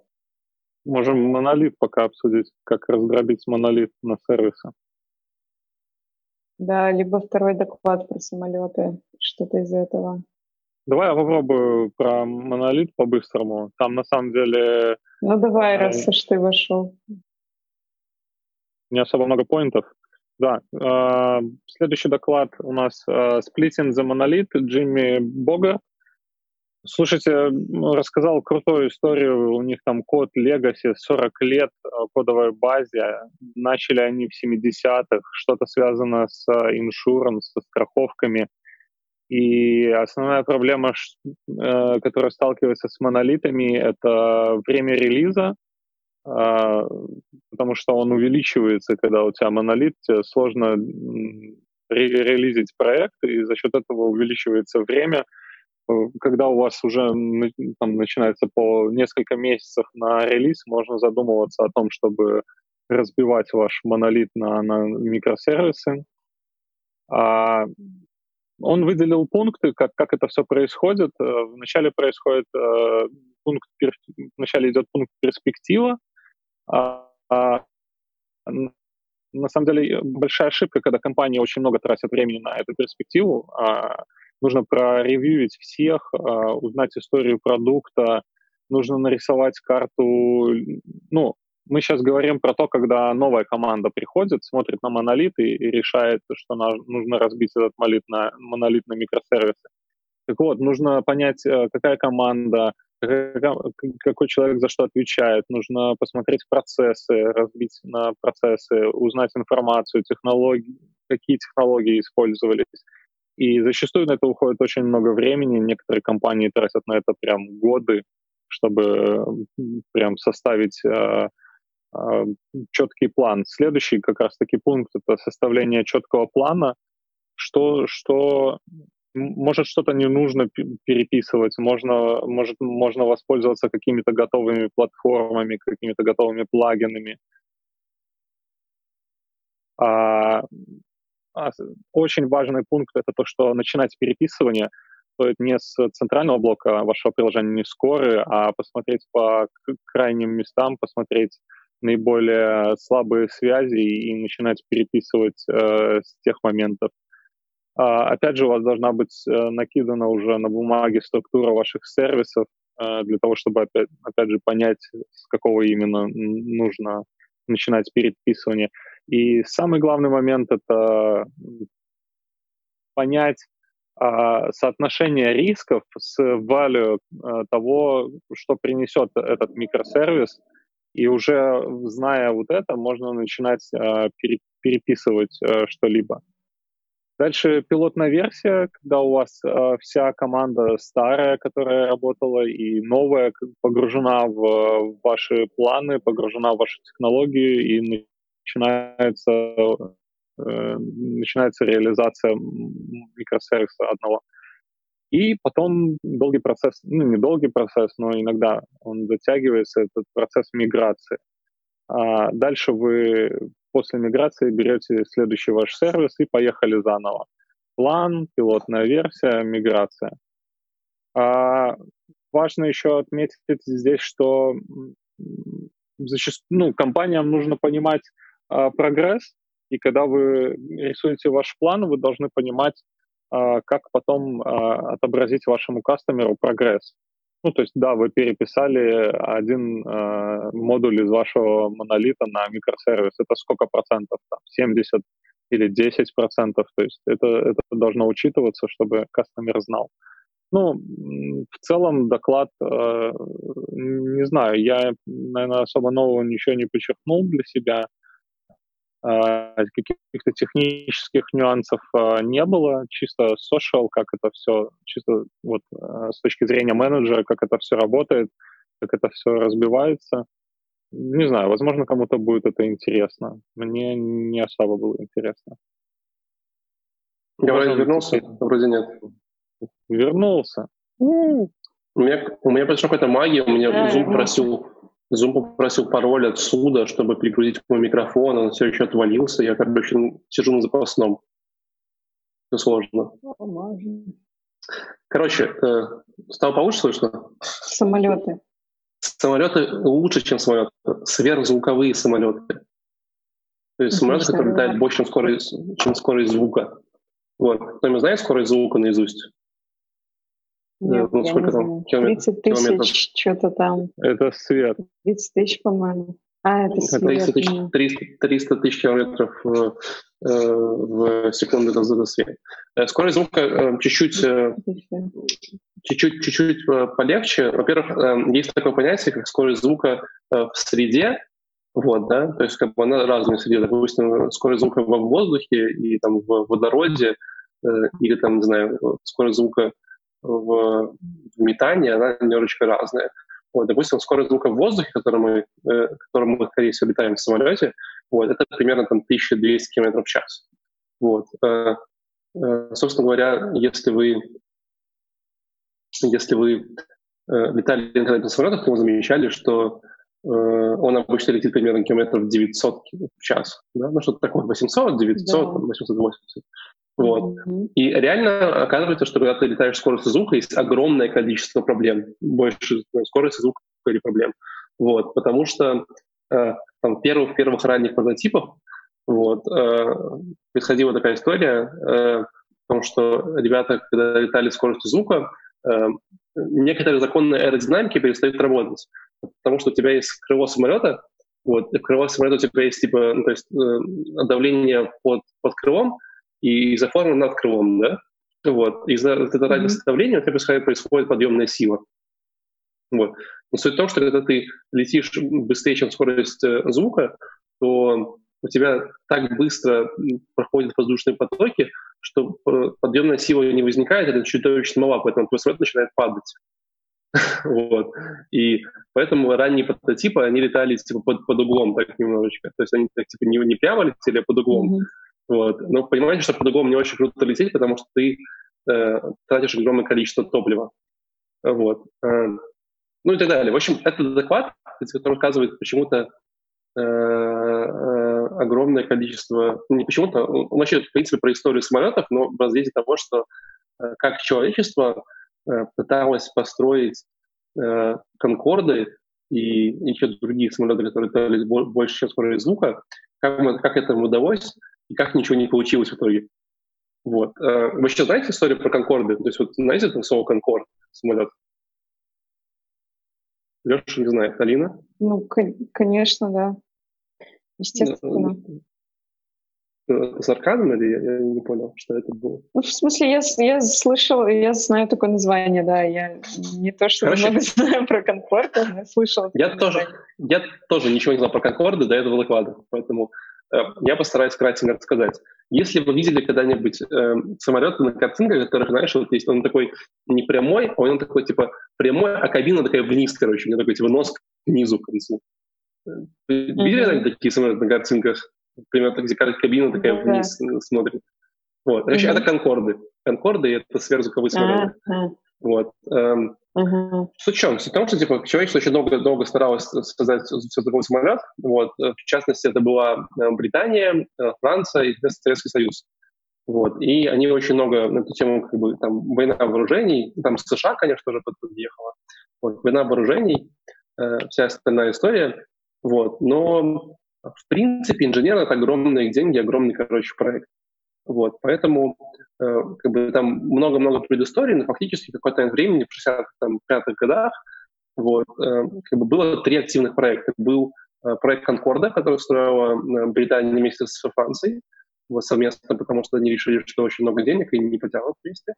Был Ту-144, который строил Советский Союз, вот. И был Боинг какой-то там, который строил, э, строил, строил США. Вот. Э, опуская много деталей, скажу о том, что, э, в принципе, э, как бы построение самолета, который летает скоростью света, скоростью звука, света вообще очень сложно, звука, это огромная инженерная задача, которая, который, э, ну, которую надо было решать прямо типа сильно. Вот. Начиная от экспериментов с различными там, крыльями, форме крыльев, да, заканчивая банально тем, что когда вы переходите на там, сверхзвуковую э, скорость, у вас как бы центр тяжести самолета немножечко изменяется, и он типа если обычно посередине, то он как бы идет чуть-чуть к хвосту, и таким образом самолет начинает mm-hmm. падать. Чтобы вам как бы типа не... Э, то есть вам нужно как-то лететь как бы вверх, получается, как бы немножко под углом, да, чтобы не падать. Но когда вы летите под углом, таким образом вы все время э, тратите много топлива, и вы можете не долететь. вот. Но, в принципе, как бы реально все, все там, в итоге, все, все суда, которые построили, они были э, чуть-чуть с таким с углом э, и летели под углом, потому что под углом было тяжело. Вот. Поэтому, собственно говоря, у самолета э, э, вот этот нос, который к концу изогнут, он как бы типа изогнут, потому что пилоты как бы летели прямо. То есть все летели под углом, а пилот, пилот еще того, чтобы был изогнутый нос, летели прямо и видели, как, как, как лететь прямо. Иначе, когда они летели вместе под углом, они не понимали, куда они летят визуально, все время казалось, что они взлетают. И пилотам было очень некомфортно. Вот. Слушайте, а если, а... если пилить софтину под самолет, это что, микросервисы или монолит? Софтину? Слушай, ну, я думаю, там сразу нужно как, золотом по металлу. Это явно монолит. Это же явно не микросервисы. Ну почему? Вот, там много-много оборудования, которое каждый своим сервисом занимается. Наверное. Короче, э, доклад там назывался э, The Race to March, March э, 2.0 at Scale. Что вы понимали, матч, э, то, что он говорил, этот матч, это число Маша, она, по называется, это число отношения э, локальной скорости звука, ну, это локальной скорости э, точки к, к локальной скорости звука. То есть фактически мы говорим о том, что мы э, пытались достичь двойную скорость звука, то есть 2400 км в час. Э, ну, то есть это в итоге, не то, что Gillette Match 3, это не об этом? Не, не, не оно, э, чуть-чуть и другое. Вот, э, фактически такие самолеты были построены, и чтобы, э, э, чтобы так типа дать вам понятие, как, как это работает, из Лондона до Нью-Йорка самолет долетал за 3 часа. Сейчас это примерно 8 часов, 7 часов. Э, Конкорд долетал с Лондона до Нью-Йорка за 3 часа. Но, короче, было много прикольных, было много прикольных вопросов инженерных. Вот. Э, там была большая гонка технологий, конечно, которые типа выиграли э, в итоге США с, Британией, Британия, с Францией. Вот, Союз тоже построил самолет, но на Союзе было построено, по-моему, три, три самолета, и в итоге, по-моему, сделали э, шесть э, рейсов за всю свою историю жизни.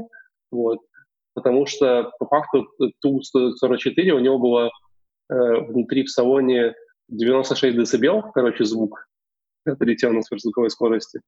Вот. И кто когда-нибудь был на концертах, кого Apple Watch, они знают, что 96 дБ, это когда типа вот ты стоишь э, перед колонками на драм бас вечеринке, это примерно там 100, 110 дБ, что-нибудь такое. То есть это близко, близко, когда ты mm-hmm. херач, херачишь около колонок. Вот. Э, поэтому поговорить, поговорить можно было типа только крича на ухо друг другу, а с, как через сиденье уже было нереально поговорить, в принципе. Вот. Короче, все дребезжало и так далее. Вот. Но с точки зрения э, как бы, инженерной мысли и инженерных подходов самолет был просто великолепный. Вот вам чисто, чтобы вы понимали, да? Во-первых, э, когда ты летишь на скорости э, там две... Ну, короче, когда ты летишь на большой скорости, у тебя возникает трение э, воздуха о, о самолет. Да? Самолет тогда делали из алюминия. Алюминий хороший материал, Единственное, что с ним не очень хорошо, у него очень, не очень большая э, температура плавления, достаточно маленькая, да, то есть он примерно при 220 градусах начинает плавиться. Вот. Короче, когда ты летишь типа на скорости 2, 2х звуковой, вот, то по факту ты, твоя температура потихонечку достигает именно этой критической, точки, поэтому у этих самолетов было запрещено, то есть не было просто такая типа hard stop, что вот больше двух звуковых не летать. Тупо потому что самолет начинался плавиться, короче, в полете. То есть ты летишь, это очень неприятно, когда твой самолет плавится из алюминия. Но, слушай, чтобы людям не было... Этот вот, допустим, по, по материалам прикольная штука, а Илон Маск и всякие ракеты что с тех, пор, с, тех пор, с тех пор Леша стало очень много. С тех пор, это, это 60, 60 года. Это очень... Это, а, ты про историю, все, я понял. Это очень, да. Сейчас очень пойдет много разных композитных материалов, которые делают такие ракеты. То есть, но реально это вот тогда только алюминий. Вот. Плюс из прикольного.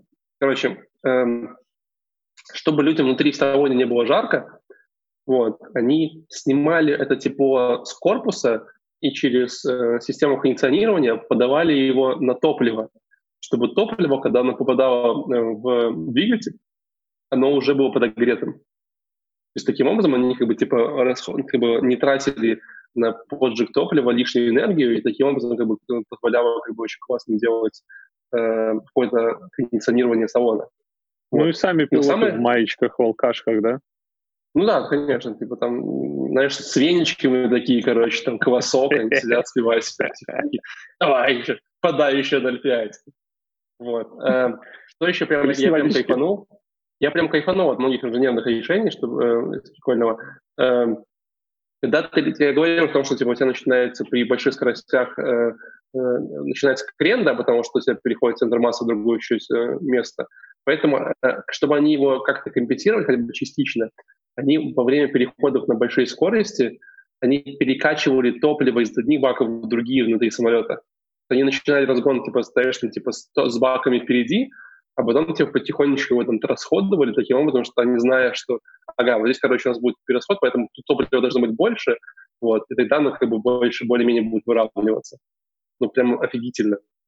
Вот. Э, но, как оказалось, со сферозвуковыми вопросами, этими самолетами есть большой нюансик.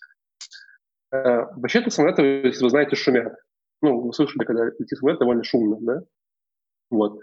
Э, вот сферозвуковые шумят очень сильно.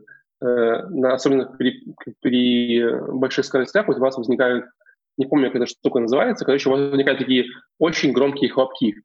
Вы, наверное, в, фильм, в фильмах видели, когда, э, когда типа, какой-нибудь супер классный истребитель э, как-то там разгоняется, такой, типа, полетел. Ну, угу. видели хоть раз? Там в Марвел, типа наверное, стартанул да? такой. Да, да, да. Да, такой, типа, оттолкнулся. Фью, полетел. Ну, я еще в фильмах видел, как они невидимо подкрадываются. Такие невидимые... А, ну ладно. Вот. Про невидимые самолеты здесь не будет. Суть в том, что в жизни, на самом деле, вот эти хлопки, они не единожды возникают при переходе, при пересечении барьера, а постоянно, потому что там скапливается воздух, и вот эти хлопки такие постоянно делаются. Вот.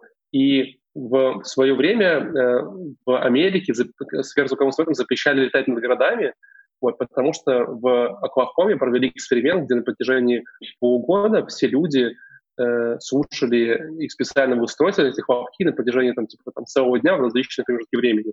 И они собирали фидбэк от людей, нравится им это или нет. И там, там, за первый месяц было разбито 50 стекол, короче, там, в соседних там, типа, домах. Куча людей жаловались на головные боли, на раздражение, поэтому тупо, короче, на законодательном уровне запретили э, летать с этими городами, потому что они создавали огромное загрязнение э, шумовое. Вот.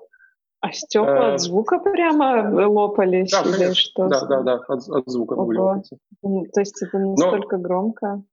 Ну, с прикольного, как бы, к чему чувак подытожил все. То есть я советую свой доклад, как бы, вот даже после нашего шоу, потому что я очень маленькую часть вам пересказал. Он очень классно исторически рассказывал, mm-hmm. как это делалась гонка. Вот. Эм, он задал такой вопрос о том, был ли этот проект успешным. Чтобы вы понимали, как бы, когда они только собирались сделать такой самолет, вот, они планировали потратить 70 миллионов э, фунтов э, на проектирование, на разработку и так далее. Да? Вот.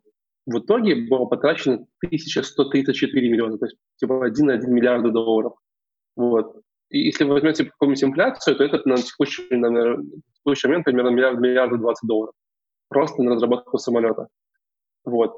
При этом э, всего конкордов э, было выпущено, по-моему, типа 12 штук, и они совершили что-то там типа 70 рейсов, короче, коммерческих, там, ну там 100, достаточно немного э, коммерческих рейсов, которые типа были э, очень небольшие, вот, но как бы, ну, как бы звучит как будто, ну, это провал, да, ну, то есть реально, как бы, какого потрачено куча денег и так далее, вот. Э, но он привел э, такую мысль, что на самом деле для британцев и французов Конкорд — это национальная гордость. Это такое, это как бы такой Гагарин, как Гагарин британцев и французов. Знаешь, типа, мы отправили человека, на, типа, короче, на, на Луну, а мы, на Луну, на космос, а мы, короче, построили сверхзвуковой самолет, который летал, летал классно, и на нем можно было купить билеты и прокатиться.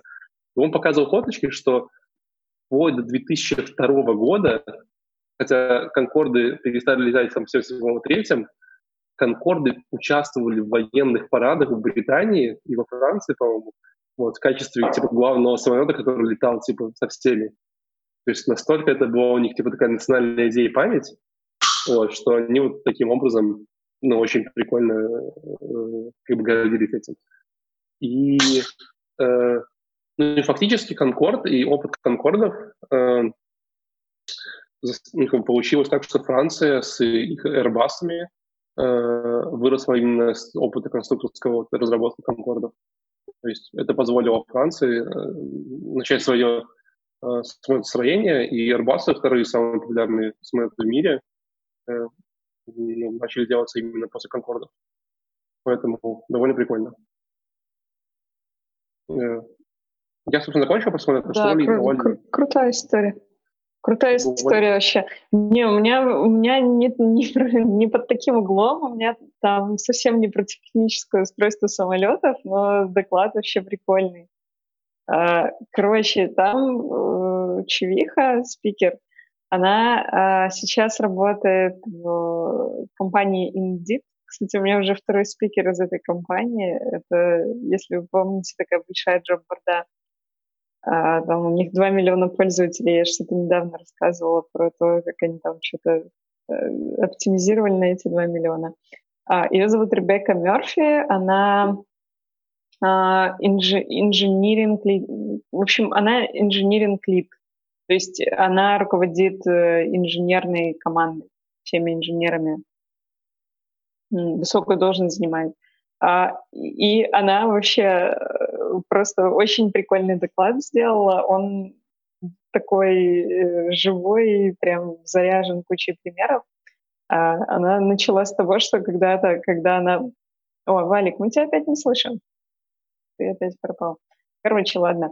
А, начала она с того, что когда там 8... Начала она вообще с другого, с того, что если бы она рассказывала доклад про Indeed, ей бы пришлось согласовывать слайды, а она этого делать не хотела, поэтому, да, она там работает, но расскажет она про то, как 8 лет назад у нее не было работы, она не была уверена вообще в том, что ей будет на что жить, поэтому она думала, что же делать, и решила пойти научиться водить самолет. Ну, вполне Чисто нормально. Как мы, решение, как, да? мы, как мы сегодня, да? То есть не, вот не уверен, да, что, что будет завтра, непонятно будет на что жить, короче, ничего не меняется. Просто в любой непонятной ситуации учись, учись на пилота. Но знаешь, но знаешь что? По-моему, по-моему сейчас, сейчас отучиться на пилота вообще не вариант. Ну, типа. Да, смысла нет. Так себе, Я так, так поняла, что она летала на каком-то маленьком самолетике таком, э, на, не для пассажирских перевозок, а типа как, как какой-то небольшой развлекательный самолет или, может быть, большой э, спортивный самолет. Ну, уже не знаю, как они делятся. Бывает же, наверное, да, спортивный. Вот. Это называют частный самолет. И... Это частная одномоторная. Частные все-таки, я думаю, частные, я думаю, все-таки предусматривают перевозку пассажиров, а такие, которые... Не обязательно, не обязательно, не обязательно. Не обязательно. Ясно. Вот. И она... В общем, что она из этого всего вынесла? Она вынесла четыре важных э, вывода, сделала. А, которые а, как вождение самолета похоже на ту работу, которую она делает сейчас, как инжиниринг лид, когда она э, лидер команды большого, для большого количества инженеров. А, и первый пункт, который она озвучила, это доверять приборам. А в самолете такая ситуация происходит, что когда пилот садится за штурвал, он, во-первых, надевает очки, которые загораживают часть зрения, а во-вторых, вообще не всегда понятно, а, как ты сейчас летишь. То есть где у тебя вообще небо, где земля, не всегда виден горизонт, и чисто по ощущениям, как-то интуитивно человеку может казаться, что, например, самолет сейчас падает, или наоборот, что с самолетом все хорошо. И в этот момент нужно э, смотреть на приборы, и тогда все становится на свои места. А, собственно, это первый совет, который она дает для того, чтобы успешно управлять командой. А, нужно ставить измеримые цели. И если ты смог их поставить, то тогда потом просто каждый день сверяться и придерживаться.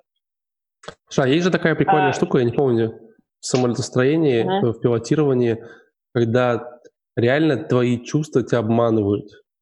Я не помню, как это называется, но ну, когда вот это, это реально... Есть. То есть тебя, тебя мозг убеждает в том, что ты падаешь, это, типа твой вестибулярный да. аппарат как бы все окей работает.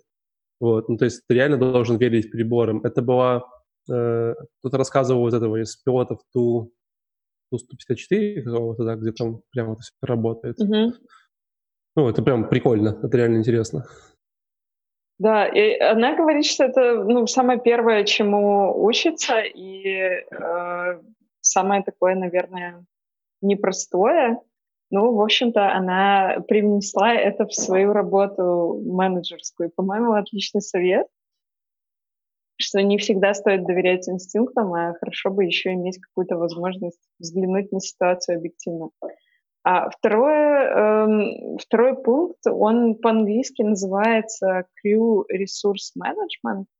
По-русски, наверное, это будет командное управление ресурсами. Я, я думаю, что это такой прямой перевод, но смысл этого пункта в том, что э, вы командой должны договориться, кто за что отвечает, и это прям должно быть четко. Она рассказала пример из э, того, как она училась э, водить самолет, летать на самолете. В общем, э, в кабине находятся два пилота, ученик и инструктор. И если вдруг э, инструктор считает, что сейчас какой-то наступил сложный момент и хочет забрать управление у ученика, он говорит ему «мой самолет». Ученик говорит «твой самолет». Инструктор ему говорит «мой самолет». И после этого они передают управление.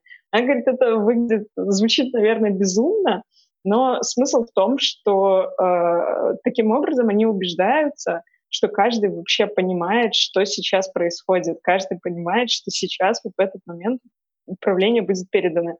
Потому что она говорит очень много ситуаций, когда один пилот думал, что второй ведет, а тот думал, что ведет первый, и в этот момент самолет падал. То есть, если нет четкого понимания того, что вот сейчас управление передано, самолеты в этот момент падают.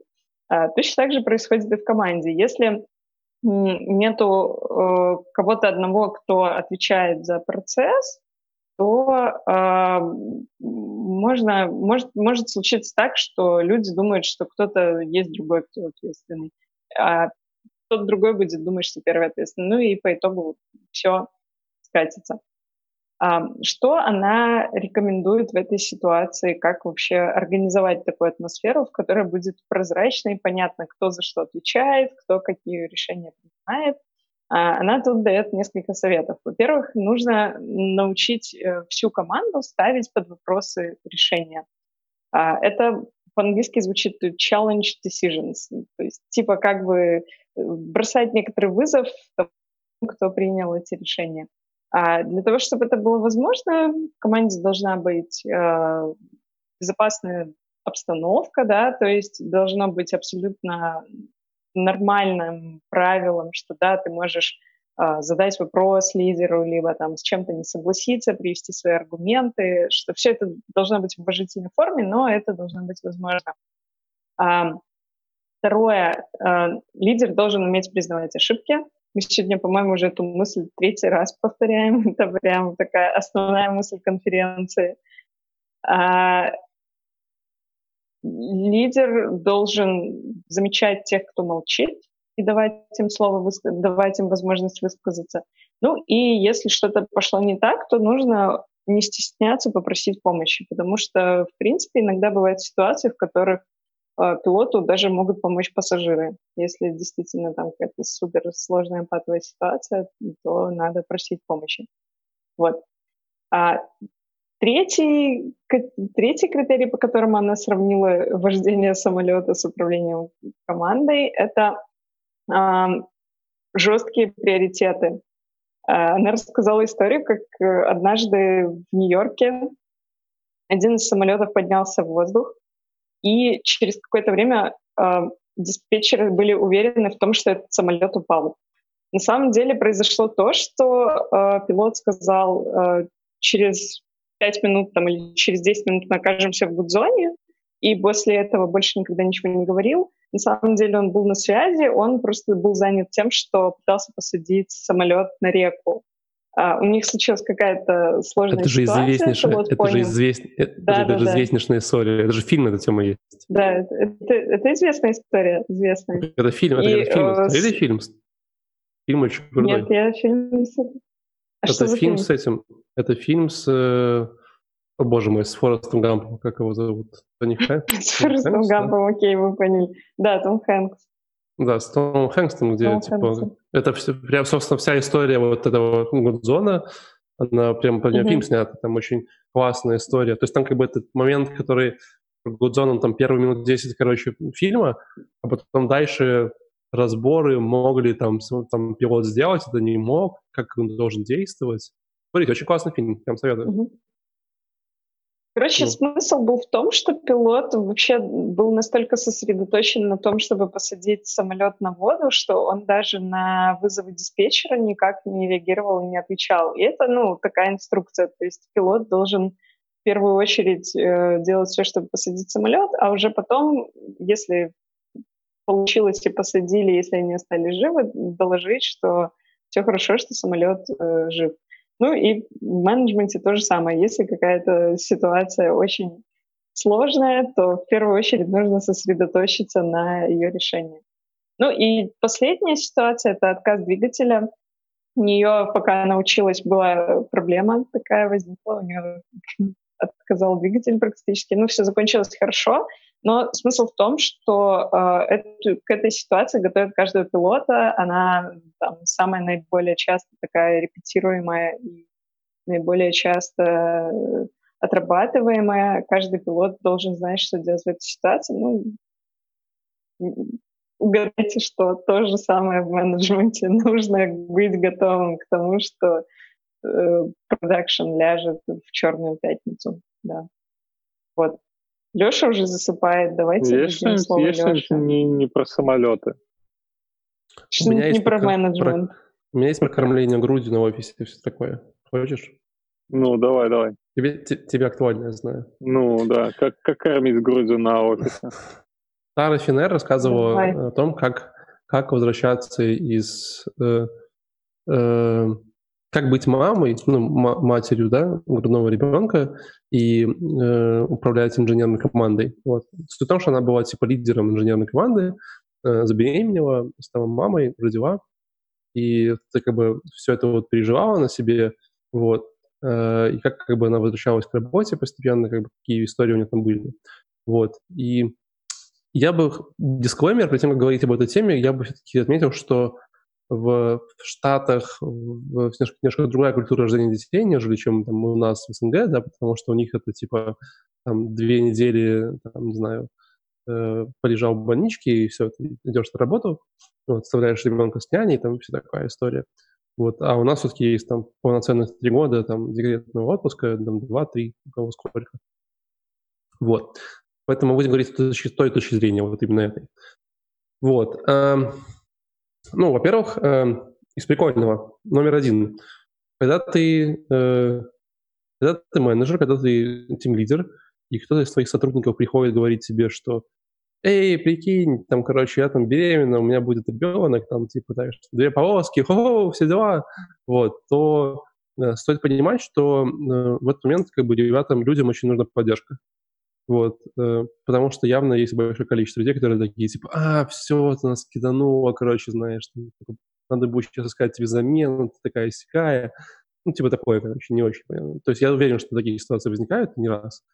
Вот. Э, то есть э, исследования, есть исследования, которые показывают, что люди, то этот первый контакт, первая поддержка говорят, слушай, офигительно, ну это реально круто, ну это же реально круто, да, если подумать об этом. Там будет, там, у тебя будет новый ребенок, там, знаешь, новый опыт, мы тебя обязательно поддержим. Люди, которые э, сталкиваются с такой поддержкой стороны руководства, в среднем работают на один-два года после выхода из декрета больше, чем, чем люди, которые, типа, наоборот, сталкивались, потому что там, на них давили или как-то там их не поддерживали или как-то обменяли. Поэтому очень важно оказать поддержку, вот, и как-то, ну, получить участие, вот. Плюс, как бы, когда ты сталкиваешься с такой проблемой, главное, что тебе надо сделать как э, лидеру чего-то, это, это все довольно логично. Это, типа, подготовить список кому-то еще передашь, э, делегируешь, и как бы какие у тебя есть приоритеты на, на текущее время, потому что э, иначе, ну, понятно, что все будет, пойдет не так, как надо. Эм, будьте готовы к чему?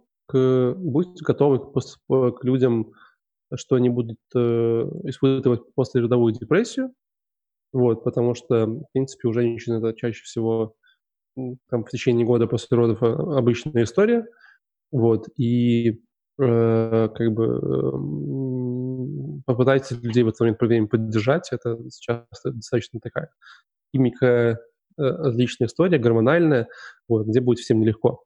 Э, что мне прикольно понравилось, мне очень понравилась прикольная история о том, как вот, типа, как вы можете поддержать молодых родителей, да? Вот, типа, у них родился ребенок, они там сидят дома, пытаются придумать, как, как с ним, с ним жить. Просто приготовьте им еды и принесите.